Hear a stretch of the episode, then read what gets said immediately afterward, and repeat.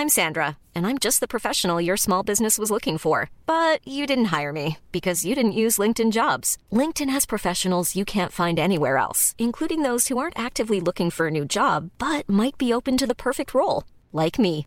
In a given month, over 70% of LinkedIn users don't visit other leading job sites. So if you're not looking on LinkedIn, you'll miss out on great candidates like Sandra. Start hiring professionals like a professional. Post your free job on linkedin.com/people today. Millions of people have lost weight with personalized plans from Noom, like Evan, who can't stand salads and still lost 50 pounds. Salads, generally, for most people, are the easy button, right? For me, that wasn't an option. I never really was a salad guy. That's just not who I am. But Noom worked for me. Get your personalized plan today at Noom.com. Real Noom user compensated to provide their story. In four weeks, the typical Noom user can expect to lose one to two pounds per week. Individual results may vary.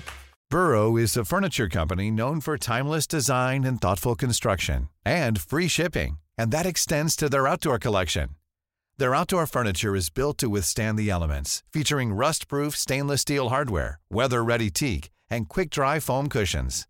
For Memorial Day, get 15% off your Burrow purchase at burrow.com slash ACAST and up to 25% off outdoor.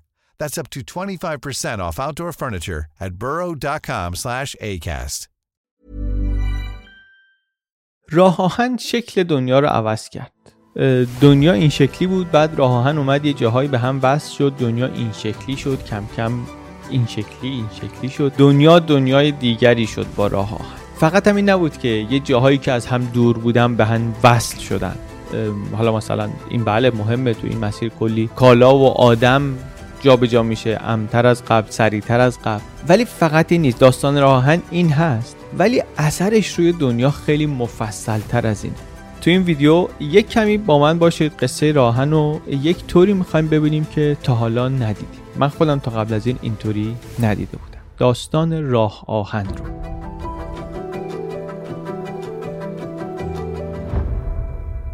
راه آهن از چیزایی که قرن 19 هم به دنیای ما اضافه شد. از اون تکنولوژی های انقلابی هم بود که میان چهره دنیا رو عوض می‌کنن. قرن 19 چند تا دیگه از اینا هم داشت. یه دونه از مهماش راه آهن بود. ظرف چند دهه کشورها رو و قاره ها رو به هم وصل کرد. بجز این یک محرکی شد برای رشد اقتصادی عظیمی. در جامعه ها و در مثلا صفحه جغرافیایی یه چیزهایی رو برای همیشه تغییر داد عوض کرد. یه چیزهایی که به نظر می‌رسه هیچ ربطی به هم نداشته باشن ربطی به راهن نداشته باشن دارن. اینکه آلمان چی شد متحد شد اینکه تزار روسیه چی شد سقوط کرد. اینکه تو سازمان ها مثلا می‌بینیم یه کسی هست که مدیر شغلش مدیره. مدیریت شغل شد. اینا اینا یه جای دوری به هم وصل میشن در همین داستان راه آهن در خود داستان خط آهن و تکنولوژی راه آهن. بریم ببینیم داستان رو بریم ببینیم چیه. راه آهن در واقع ترکیب دو تا اختراع. دو تا تکنولوژی جدا از هم دو تا تکنولوژی اصلی در واقع جدا از هم داشتن رشد می‌کردن و در نتیجه پیشرفت های اونها پدیده حمل و نقل ریلی درست شد. یکی تکنولوژی موتور رو ساخت یکی هم ریلی رو ساخت که واگن بتونه روش بره. این دوتا موتور بخار و فرایند پیشرفته تولید آهن و بعدتر فولاد اینا تکنولوژی های اساسی دوره انقلاب صنعتی هستند این آهن و بخار که در لوکوموتیو بخار وصل شدن به هم.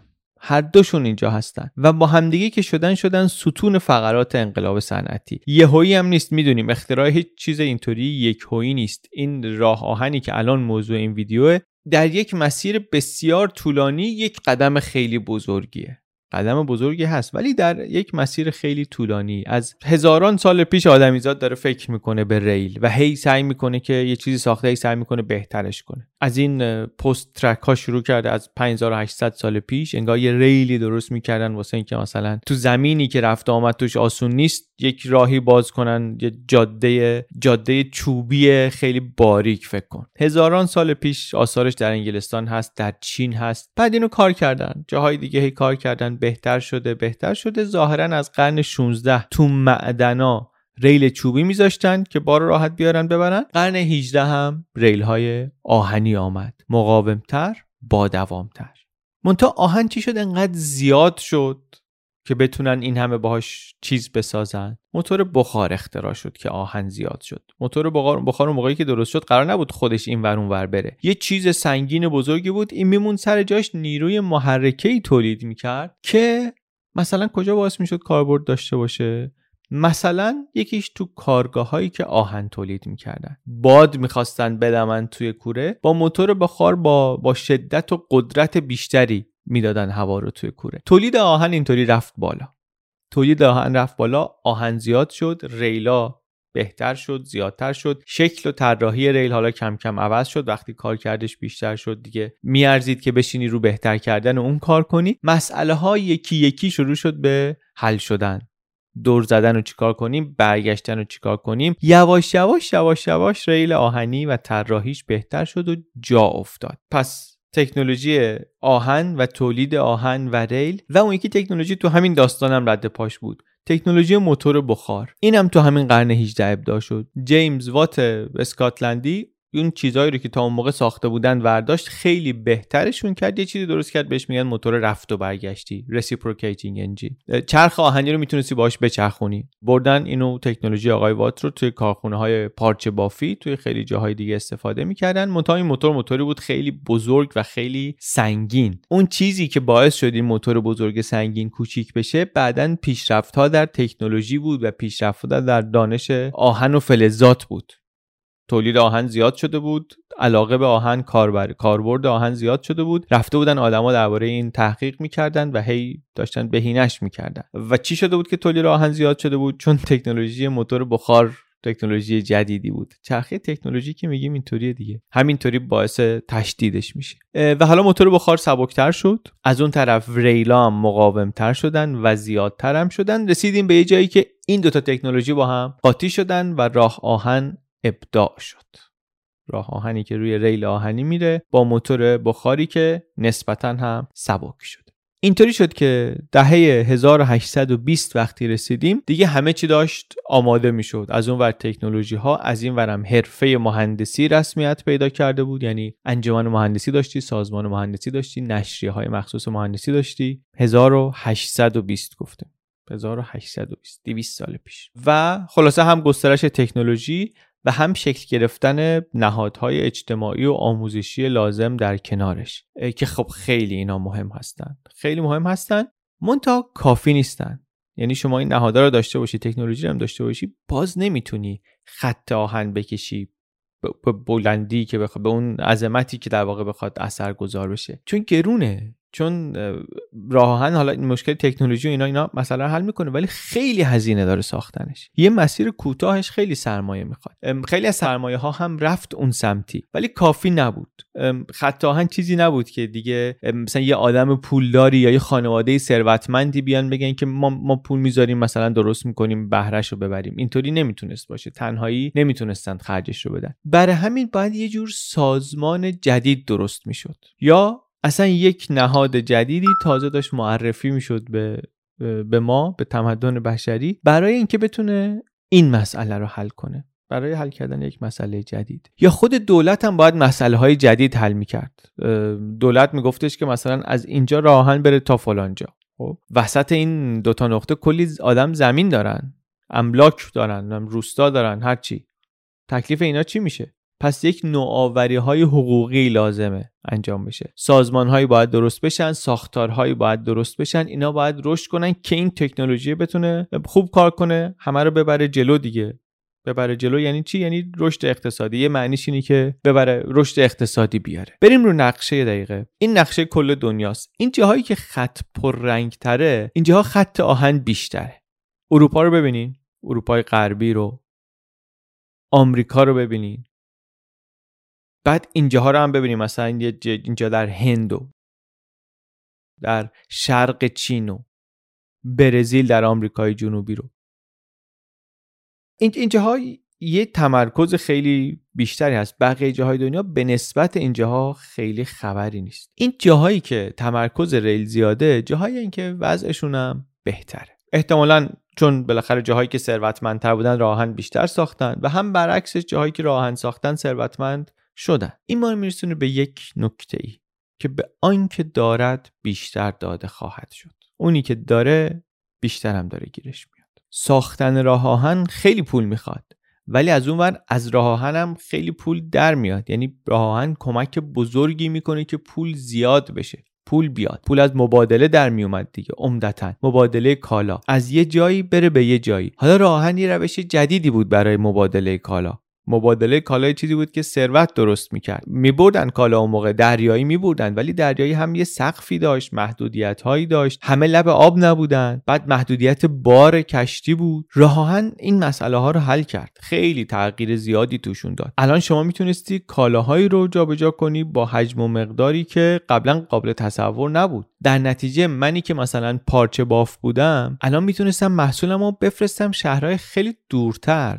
یعنی بازارم می‌تونست بزرگتر بشه. پس من می‌تونستم توسعه بدم کارم رو. می‌تونستم تکنولوژیم رو بعدا بهتر کنم که بیشتر تولید کنم چون به آدمای دورم می‌تونم برسونم. اصلا وقتی با راهن چیزایی به این سنگینی و بزرگی رو میشه جابجا جا کرد یعنی من می‌تونم به این فکر کنم که چیزهای بزرگ و سنگینی رو هم می‌تونم بسازم و بفروشم. چون میشه فروختشون. این یعنی یعنی چی؟ یعنی که تولید موفقی داره می‌تونه موفق تر هم بشه. امکاناتش هم بیشتر میشه. یعنی همون به آنکه دارد بیشتر داده خواهد شد.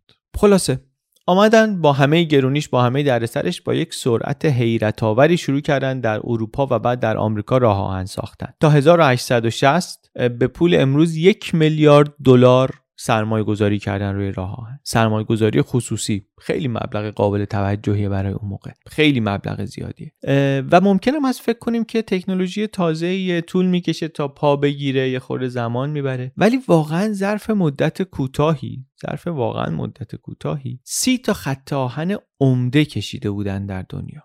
سی تا خط آهن درست کردن و راه انداختن. مقیاس پروژه ها عجیب و غریب بزرگ بود بعضیاش امروز هم یه همچین پروژه هایی رو نمیشه اینطوری راه انداخت و ساخت. که مثلا یکی بیاد بگه من دو طرف یه قاره عظیم رو می‌خوام به هم برسونم. خیلی داستان عجیبی داره. چند تا از اینها رو میگیم. مال جاهای مختلف رو. هم کمکمون می‌کنه باز داستان راهن رو بهتر بفهمیم. هم به نظر من یه پنجره جدیدیه برای فهمیدن تاریخ این منطقه ها و این کشورها. اولش همین transcontinental railroad زمان ناصرالدین شاه میسازنش. ساحل غرب و شرق آمریکا رو به هم وصل می‌کنه. خیلی کنجکاوی های مختلفی میشه کرد از این قصه. از روحیه آمریکایی رو میشه توش گشت دنبالش. در تاریخ میشه نگاه کرد که لینکلن رئیس جمهور بود چرا یهو یاد راه آهن افتاد. درباره روش ساختنش میشه فکر کرد درباره اثراتش میشه فکر کرد. تکنولوژی بود راه آهن که هم فضا رو فشرده می‌کرد هم زمان رو فشرده می‌کرد. مسیر شیش ماهه رو می‌کرد یه هفته ای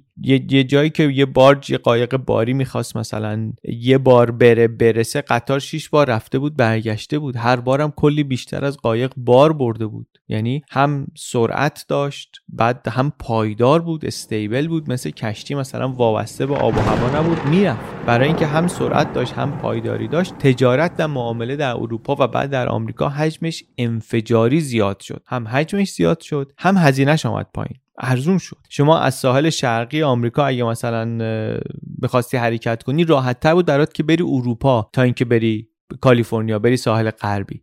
در حالی که خیلی هم می‌خوام برن کالیفرنیا اون موقع. روحیه آمریکایی اون موقع این بود که پول می‌خوای برو غرب برو به آینده می‌خوای برو به سمت غرب. می‌خوای کسی بشی برو به سمت غرب. غرب افق بازه راه پیشرفت بازه. این این تصویر اصلا توی فرهنگ عمومی آمریکایی مونده دهه 1840 دهه کشف تلاست در کالیفرنیا. طلا کشف شد یک موج عظیمی از آدما رو افتادن اون سمتی. گلدراش ثروت داشت درست می‌شد دیگه. می‌رفتن اونجا طلا در بی جویندگان طلا. اما خب حالا چطوری بریم غرب؟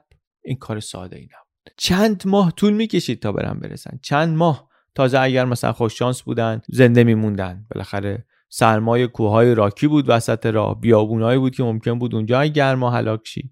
به اینم فکر کنیم آدمایی که اینطوری دل به خشکی می‌زنن برن دنبال یک آینده موهومی اون سر قاره چجور آدمایی هستن؟ اصلا چطوری انقدر جاه طلبه یه نفر؟ اینم یه چیز خاصی می‌خواد. با اون شرایط تو بگی که نه من میرم این ریسکو می‌کنم برای این. اینم اینم باز نکته برای فکر کردن. ولی حالا بگذریم. یکی اگر از خشکی نمی‌خواست بره چی؟ گزینش چی بود؟ اونی که از دریا می‌خواست بره هم خیلی چشمانداز روشنی نداشت. کسی از دریا اگه می‌خواست از شرق آمریکا, آمریکا بره مثلا به غرب بره به کالیفرنیا. چون اول باید می‌رفت تا ته ته ته دنیا پایین. زیر آمریکای جنوبی اونجا دور می‌زد برگرده بیاد بالا تا مثلا ساحل غربی رو بیاد تا ساحل کالیفرنیا. دنیای همچین دنیای وقتی میگیم حمل و نقل و از جایی به جایی رفتن سخت بود. تو این دنیاست که راه آهن میاد.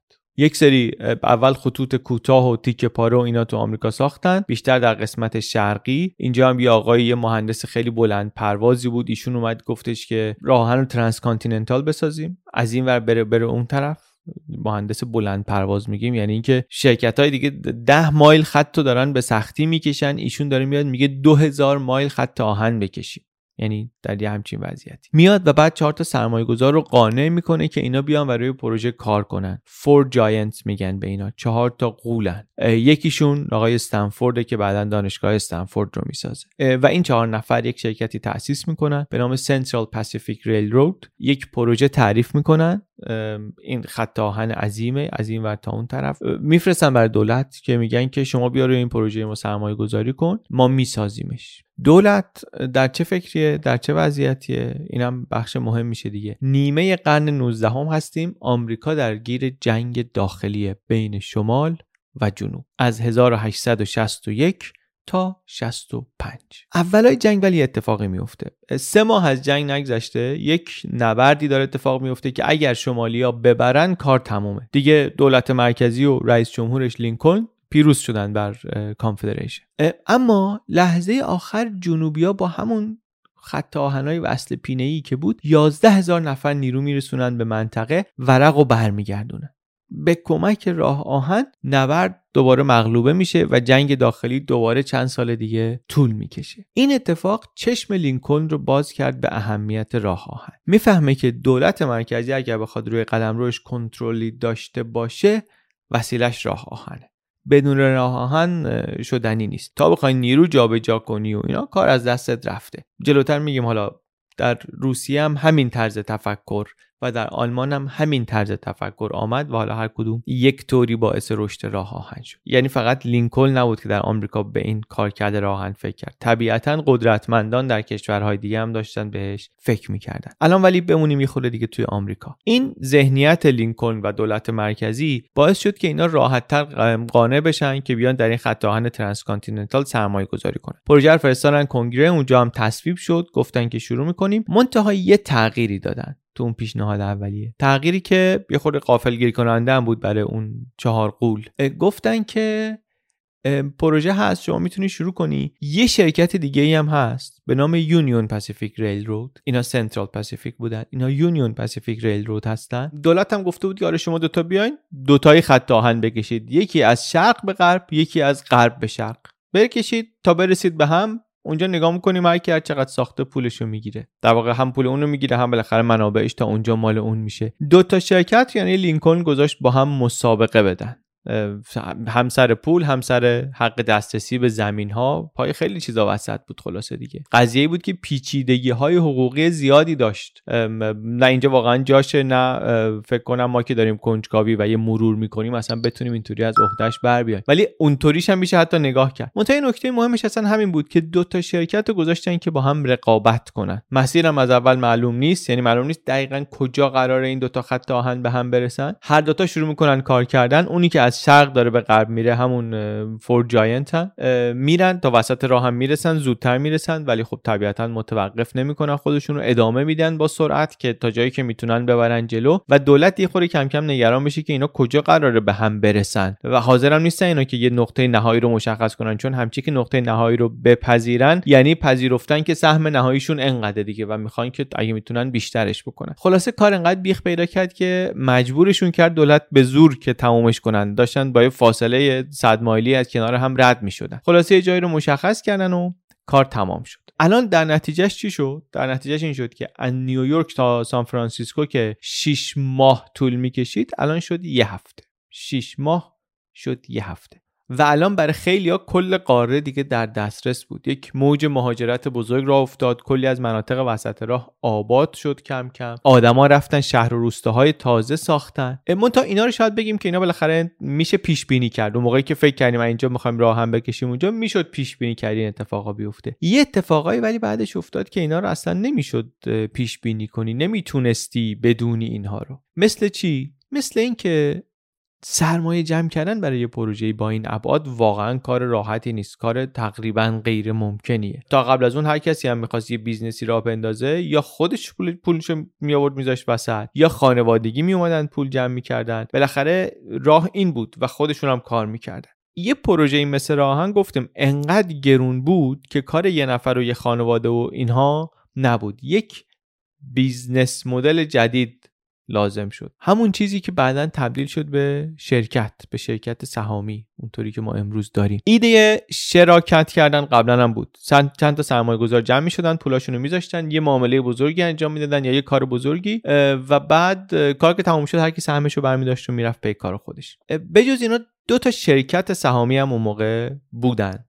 شرکت کمپانی هند شرقی بریتانیا و کمپانی هند شرقی هلند که درباره اینها صحبت قبلا اینجا کردیم. حالا راه آهن سرمایه داشت از جاهای مختلف می آمد توش. مقدارش خیلی زیاد بود و یک نظام گسترده تری لازم داشت برای اینکه مدیریتش بکنه. از جمله برای همینم یک بازار سهام کوچک و محلی مثل بازار سهام نیویورک تبدیل شد به یک قول اقتصادی. یک بخشی از راهن آمریکا رو اصلا دولت انگلیس رفت خرید. یه بخشیش رو بخش کمتریش رو. فرانسه و آلمان سرمایه گذاری کردن. بعضی اصلا میگن اگه نگاه کنی راه آهن بود که باعث به وجود آمدن اولین کورپوریشن ها شد. اولین شرکت ها و بعد فرهنگ شرکتی سازمانی اینکه مکاتبات اداری اینطوری باشه اینکه مدیر باشه ساختار هرمی داشته باشه شرکت یک دفتر مرکزی باشه یک سری شعبه باشن. میگن یا اینها هم از نوآوری هایی بود که با راه آهن اومد تخصصی شدن مدیریت اینکه یک طبقه جدیده یه شغل جدیده. من کارخونه دارم من کارگاه دارم من مغازه دارم. من یک شرکتی دارم پول از من سرمایه از من مالکش منم ولی یه غریبه ای رو مدیریتش می‌کنه. اینی که داره میچرخونه نه منم نه بچه های منن این خیلی چیز تازه ای بود. این طبقه مدیریت درست شدن این پروسه ها و مکاتبات و اینا همه چیزهای تازه ای بود و اثرات راه آهنه. وقتی نگاه می‌کنی خیلی ها میگن اینا اثرات راه مثل آقای جرمی ریفکین نویسنده کتاب هزینه نهای صفر می‌گفت کورپور اولین کورپوریشن ها اینطوری اینجا درست شده. چون یه چیزیه که خیلی بزرگه خیلی هیولاس واقعا گنده است و از اون طرف خیلی مهمه که همه چیش درست کار کنه به خاطر اینکه این همه آدم دارن تو این همه شهر مختلف بلیت می‌خرن سوار میشن جابجا میشن اینا. این یه دونش اگه تاخیر داشته باشه یه جا هر چقدر که مشکل توش به وجود بیاد نقص داشته باشه قطع بشه یه جا این باعث میشه که اثرش خیلی جاهای دیگه هم دیده بشه. جامعه یعنی با مسئله های جدید مواجه میشه. هم قانونگذار باید بهش فکر کنه هم بازار سرمایه باید بهش فکر کنه هم متفکرینش بهش فکر می‌کنن. ماکس وبر درباره اینکه حالا این شکل جدید کار کردن چه اثری روی جامعه روی آدم ها می‌گذاره فکر می‌کنه صحبت می‌کنه. چون اینا همش جدیده. زندگی کارمندی اونطوری که ما میشناسیمش چیز تازه ایه اون موقع وجود نداره. این قانون ها اینکه شما کارت اینه و اینطوری باید کار بکنی اینطوری تحویل بدی زمان داری تو زمان انجام میدی با عدد و رقم ارزیابی میشه چیزها. مقایسه کنیم فکر کن شما تا قبل از این وقتی میگیم شرکت نبود یعنی هر چیزی اگه خیلی هم بزرگ بود یک یک کسب و کار خانوادگی بود. خب. شما بقالی رو می‌خوای اداره بکنی یه نگاه می‌کنی دور بر ببینی جنس کمه چی زیاده میگی چی باید بخرم کجا بذارم یه دفتر دستکی نهایتا داری که مثلا توش بنویسی. شرکت بزرگ که اینطوری که نمی... نمیچرخونن که. ولی تو راه آهن شما می‌دونی که سوخت لازم داری شما می‌دونی که آهن لازم داری. سیستم برنامه ریزی دقیق می‌خواد که بتونی نیاز مثلا سه ماه و 6 ماه و یک سال تو پیش بینی بکنی. گزارش دهی می‌خواد ارزیابی می‌خواد جلسه می‌خواد. ارائه کردن می‌خواد. سیستم اداری و سیستم شرکتی و این چیزی که به اسم زندگی کارمندی و اینا می‌شناسیم خلاصه مقداریش تحت تاثیر رشد و توسعه راه آهن بود. چه احداثش چه بعدا توسعهش که به وجود آمد. این یه مقدار از اثرش بود در دنیای کسب و کار و اقتصاد و تجارت. ولی فقط این نیست و فقط هم آمریکا نیست. ما آمریکاشو به این بهانه با این قصه ها تعریف کردیم. جاهای دیگه اگه بریم می‌بینیم که در دنیای سیاست در سیاست بین الملل هم تاثیر داره. یه چیزهای خیلی مهمی رو تغییر میده. وقتی میگیم شکل دنیا رو عوض کرد راهن یعنی همین. لینکلن گفتیم واسه چی ذهنش رفت سراغ راه آهن؟ به خاطر تو جنگ دید جا برای جابجایی کردن نیرو. فقط لینکلن نبود که به این فکر کرده بود دیگه. بقیه هم می‌دیدن که راهن چه توانایی می‌تونه داشته باشه. دولت مرکزی چطوری می‌تونه یه قلمرو پهناوری رو کنترل داشته باشه روش؟ این مسئله مسئله روسیه هم هست. مسئله مسئله آلمان هم هست. تا قبل از راه آهن دولت مرکزی پایتخت رو داشت مناطق اطرافش رو داشت اینا رو سفت کنترل داشت روش. ولی هرچی از پایتخت دورتر می‌شدی کنترل دولت واقعا سختتر می‌شد. و همینم بود که دولت ها به فکر افتاد خیلی فشرده و سنگین بعضی از دولت ها درگیر این شدن که راهن رو توسعه بدن. پولش رو هر طور شده تأمین کنن. و اصلا به خاطر اینکه پول اینو تأمین کنن یه جاهایی رابطه دولت و جامعه یه جور خاصی شکل گرفت. دولت ها خیلی بیشتر درگیر شدن در اقتصاد چون پولش رو لازم داشتن. رو برنامه ریزی نظامی دولت ها اثر گذاشت. یه بخشی از داستان این که آلمان چطور توی اروپا اوج گرفت در مدت کوتاهی تعادل قدرت رو در اروپا به هم زد زمینش اصلا توی همین گسترده شدن راه آهنه. باز درس های تاریخی رو یادمون باشه دیگه. هیچ ماجرای تاریخی هیچ تغییر و تحولی نیست که فقط یه دلیل داشته باشه. همیشه کلی عامل مختلف هست کلی ماجرای مختلف هست. ما اینجا داریم از اتحاد آلمان میگیم و راه آهن یه بخشی از ماجرا. منتها چرا در راه آهنش میگیم؟ چون اون بخشی که برای ما تازگی داره.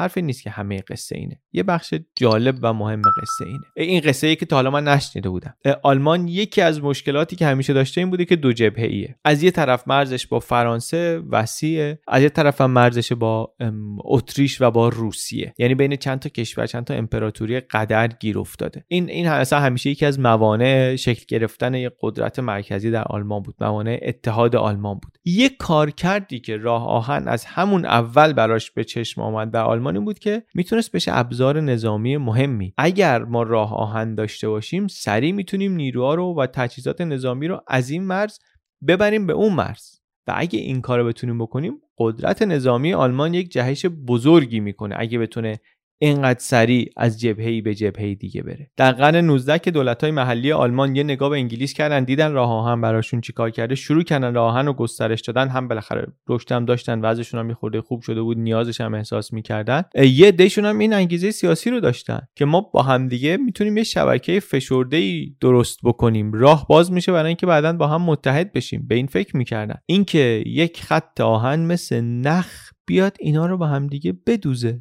اینا بتونن یکی بشن. اون وقت می‌تونن قدرت یک پارچه نظامی و اقتصادی درست کنن. این ایده در آلمان مطرح شد که ما اگر راه آهن داشته باشیم اون موقع می‌تونیم در این جبهه ای که دو طرفمون داریم مقاومت کنیم. می‌تونیم به راحتی نیرو منتقل کنیم. و واقعا هم این اتفاق افتاد. بدنه نظامی پروس خیلی هم نظاممند بودن از قدیم. تکنولوژیشون هم خوب بود سطح بالا بود سریع دست به کار شدن خیلی مؤثر از راهن تونستن استفاده کنن. از دهه 1830 و 40 تکنولوژی رو کم کم آوردن دانش نوها رو آوردن دانش رو آوردن. می‌رفتن قرارداد میبستن license بگیرن. و آدمای از اونجا رو می آوردن براشون کار کنن. هر روش قانونی غیر قانونی تونستن و آوردن. آوردن و توسعه دادن و بعدم نیروهای نظامیشون داشتن فکر می‌کردن که چطوری از این راه آهنه استفاده کنن چطوری برنامه ریزی تجهیز نیرو و انتقال نیرو بکنن که سریع بتونن جابجا جا بشن با با ریل با قطار. راه آهنی که آلمان ساخت تأثیر گذاشت رو کل روابط بین المللی قاره اروپا و بعدا هم جهان. این تکنولوژی جدید بود که به آلمان راه حل داد برای مسئله دو جبهه ایش. مسئله ای که مسئله تکنولوژی نبود مسئله حتی اقتصادی نبود مسئلهش سیاسی امنیتی بود. و چون این مسئله رو داشت با اینکه آلمان از برنده های جنگ های ناپلونی بود نتونسته بود یک قدرت مرکزی بشه. یک کنفدراسیونی داشت از دولت های محلی بازم 39 تا دولت کوچیک بودن. تیکه پاره. نیروی واحد نمی‌تونستن درست بکنن که مثل فرانسه بشن یا مثل روسیه بشن یا مثل اتریش مجارستان بشن. چون متحد هم اگه با هم می‌شدن با این مرزهای باز و بیمانه جغرافیایی آسیب پذیر بودن از دو طرف آسیب پذیر بودن. مدام تحت تهدیدی. فکر و ایدهشون این بود که یه طوری برنامه‌ریزی کنیم که اگه لازم شد بتونیم نیروی نظامی رو در این کشور سریع جابجا کنیم. هر کدوم از دو جبهه که لازم بود بفرستیم. اینطوری می‌تونیم در دو جبهه دفاع کنیم. ایده تئوری که نیروهای نظامی پروس داشتن روش کار می‌کردن این بود. مخصوصا جنرال مولتکه از بزرگترین مغزهای نظامی پروس شیفته و خراب راه شده بود. عموی اون مولتکه که بعدا جنرال برجسته آلمان شد در جنگ جهانی اول. تئوری هم امتحان شد. همین تئوری در دو طرف در دو جبهه نیرو جابجا کنیم. 1866 آلمان وارد جنگ اتریش مجارستان شد. چهار سال بعدش با فرانسه. استراتژی که مولتکه استفاده کرد همون چیزی بود که برنامه ریزی کرده بود. وابسته بود کلا به راه آهن اینکه نیروها رو سریع بتونی از جاهای مختلف بفرستی به صحنه ای که می‌خوای توش بجنگن. اینکه اینها تونستن موفق شدن تونستن خیلی مؤثر با نیروهای بقیه استیت ها ایالت ها در آلمان هماهنگ بشن. این راه رو باز کرد که اصلا آلمان با هم متحد بشه. اینا بشن امپراتوری آلمان. و الان دیگه می‌دونیم وقتی که آلمان متحد شد چی شد. اون اون تعادل ظریف قدرتی که در اروپا بود به هم خورد شکسته شد و دو تا جنگ جهانی و چند ده میلیون کشته طول کشید که دوباره به یک تعادل شکننده جدیدی برسن. حرف ولی می‌بینیم چه دیگه؟ اثرات راه آهنه. باز این کشورهای اروپایی میشه اثراتی که راه آهنهای اینا داشت در مستعمراتشون میشه. اونم رفت بررسی کرد چون در آفریقا در خاورمیانه در آسیا اینا از راهن استفاده کردن کنترل استعماریشون رو بیشتر کنن. اصلا توسعه راه آهن در آفریقا هم یه داستانی داره که اونم بر خودش یه موضوع جداییه. ولی همینطوریه قشنگ در مسیرهایی که اینها لازم داشتن. ولی از اینا می‌خوره بیایم بیرون. بریم داستان یک کشور دیگر هم ببینیم. اونجا هم یک پروژه راه آهن عظیم اجرا شد ولی به سبک خودش. اینجا سبک روسی است و هم شکل پروژه ابعادش شکل اجرا شدنش مسئله هایی که حل کردن جوری که مسئله ها رو حل کردن و بعد عواقبشون. توی همه اینا می‌تونیم ببینیم مدل کلا یه چیز دیگه است. یعنی یه پنجره است دیگه. داستان راهن رو دیدن. یه پنجره ای اصلا به تاریخ و فرهنگ اون کشورم در اون مقطع خلاصه هست. روسیه هم داره فکر می‌کنه که خب از این راه آهن چطوری می‌تونم استفاده کنم؟ یکی از این مشکلات قدیمیم رو حل کنم. مسئله روسیه چیه؟ اینه که خیلی بزرگه. انقدر بزرگه تزار دستش به اون تای کشور نمی‌رسه. اون پهنه عظیم سیبری و قسمت های شرقی واقعا عملا از حوزه نفوذ دارن دیگه میفتن بیرون. و حتی یه نگرانیهایی هست که نکنه روسیه شرقی و غربی داشته باشیم مثل امپراتوری روم. و این باعث میشه که تشویق بشه تزار برای اجرا کردن این پروژه عمرانی. یکی از عظیمترین پروژه های عمرانی کل تاریخ. اون راه آهن آمریکا رو گفتیم transcontinental گفتیم خیلی طولانی بود و اینا. این 9300 کیلومتره. دو برابر و نیم اونه. از مسکو می‌خواد بره ولادیوستوک. یعنی از منتهی‌الیه شرقی امپراتوری روسیه می‌خواد بیاد تا تا مسکو تا پایتخت. دو برابر و نیم transcontinental آمریکاست. بعد یه تفاوتی هم داره روسیه با آلمان و با آمریکا. واقعا امپراتوری مطلقه روسیه کلی دلیل داره که اصلا سراغ همچین پروژه ای نره. یک پادشاهی مطلقه است. اصلا برنامه برای اینکه سمت دموکراسی و اینها بره نداره. ساختارهای اقتصادی و مالی که مثلا انگلیس و آمریکا دارن نداره. بازار اقتصادی و سرمایه دارا و اینا رو نداره. اصلا مردمش نمی‌تونن راحت جابجا بشن تو کشور که شما بگی از راهن استفاده می‌کنن. اینا یه پاسپورت داخلی می‌خوان برای اینکه برن از منطقه به منطقه دیگه. کیو می‌خواد جابجا کنه راه آهن؟ تو کشوری که از نظر اقتصادی به عقبه. یه کشور کشاورزی ناکارآمده. اصلا چیو می‌خواد جابجا کنه راه بعد سیبری هم یه جای کم جمعیت با جمعیت پراکنده آب و هوای خشن تو آمریکا transcontinental ساختن مردم مهاجرت می‌کردن می‌رفتن جاهای جدید رو آباد کنن. در سیبری امیدی به این هم نیست کی اونجا می‌خواد بره. پس یه همچین پروژه بزرگ خیلی دلیل داره واقعا انتظار روسیه که انجامش نده. ولی اونم یه ضرورتی می‌بینه در انجام دادنش. هم از نظر منابعش و معادنش اینو می‌خواست سیبری رو می‌خواست. میگن کاترین کبیر می‌گفت سیبری هند روسیه است. یه جایی که منابعش افتاده برو بردار بیار. هم برای اون می‌خواست هم از نظر سیاسی واقعا.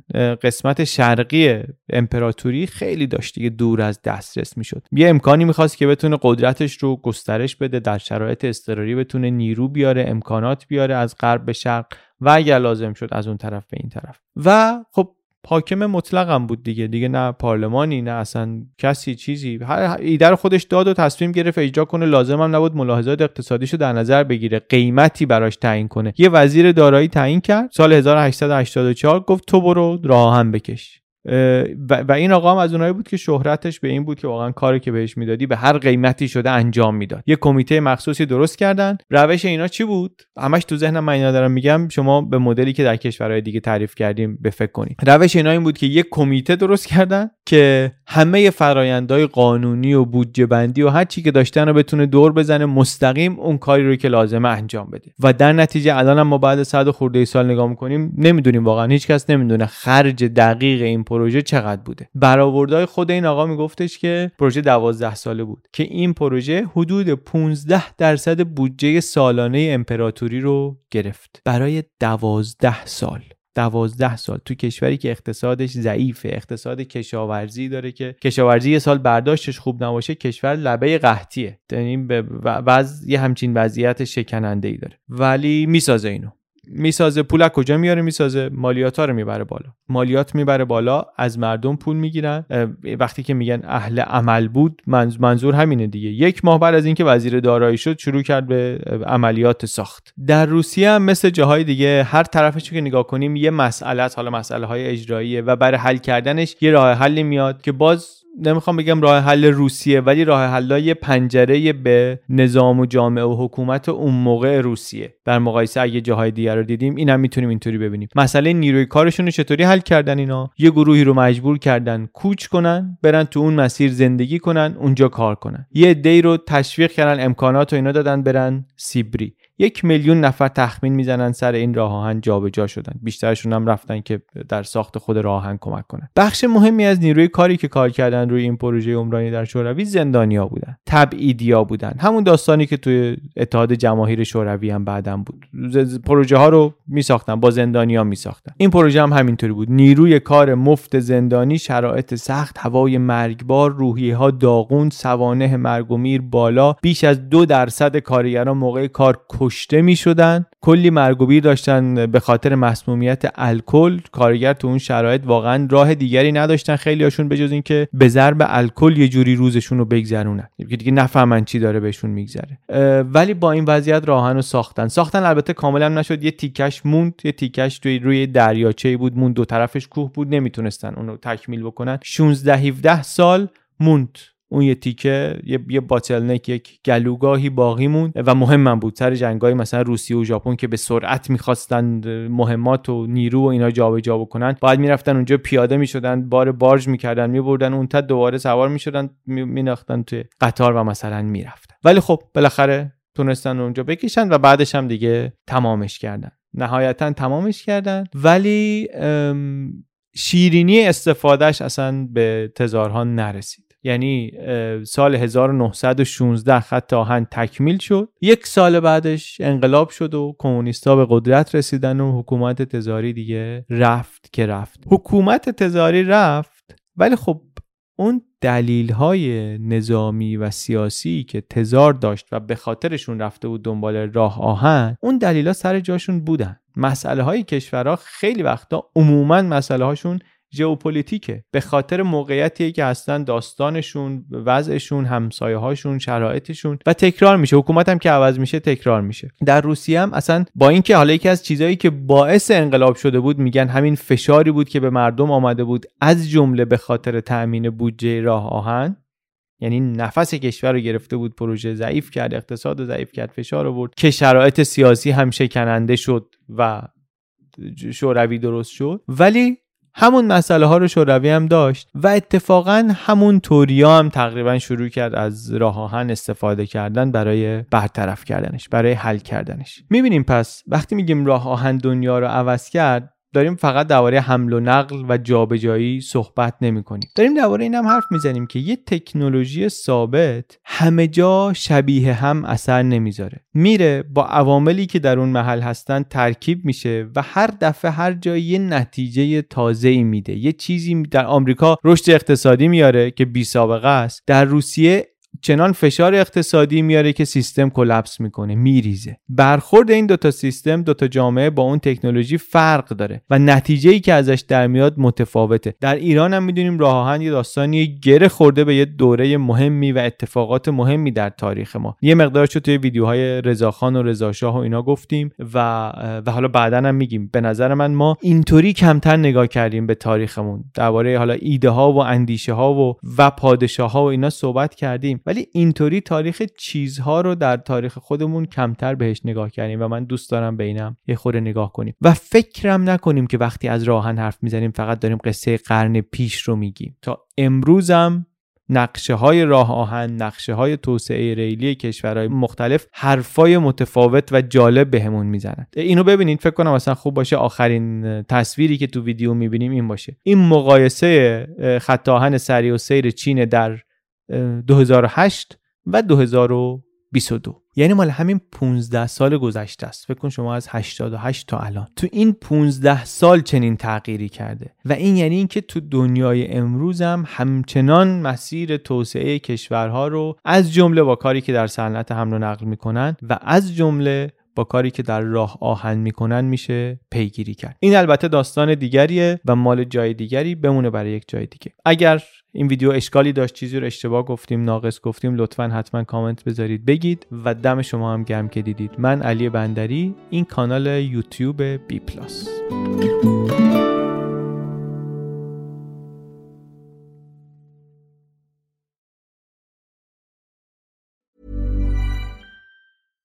Deserves the best, and there's no better place to shop for Mother's Day than Whole Foods Market. They're your destination for unbeatable savings, from premium gifts to show-stopping flowers and irresistible desserts. Start by saving 33% with Prime on all body care and candles. Then get a 15-stem bunch of tulips for just $9.99 each with Prime. Round out Mom's menu with festive rosé, irresistible berry chantilly cake, and more special treats. Come celebrate Mother's Day at Whole Foods Market. Planning for your next trip? Elevate your travel style with Quince. Quince has all the jet setting essentials you'll want for your next getaway, like European linen, premium luggage options, buttery soft Italian leather bags, and so much more. And it's all priced at 50 to 80% less than similar brands. Plus, Quince only works with factories that use safe and ethical manufacturing practices. Pack your bags with high-quality essentials you'll be wearing for vacations to come with Quince. Go to quince.com slash trip for free shipping and 365-day returns.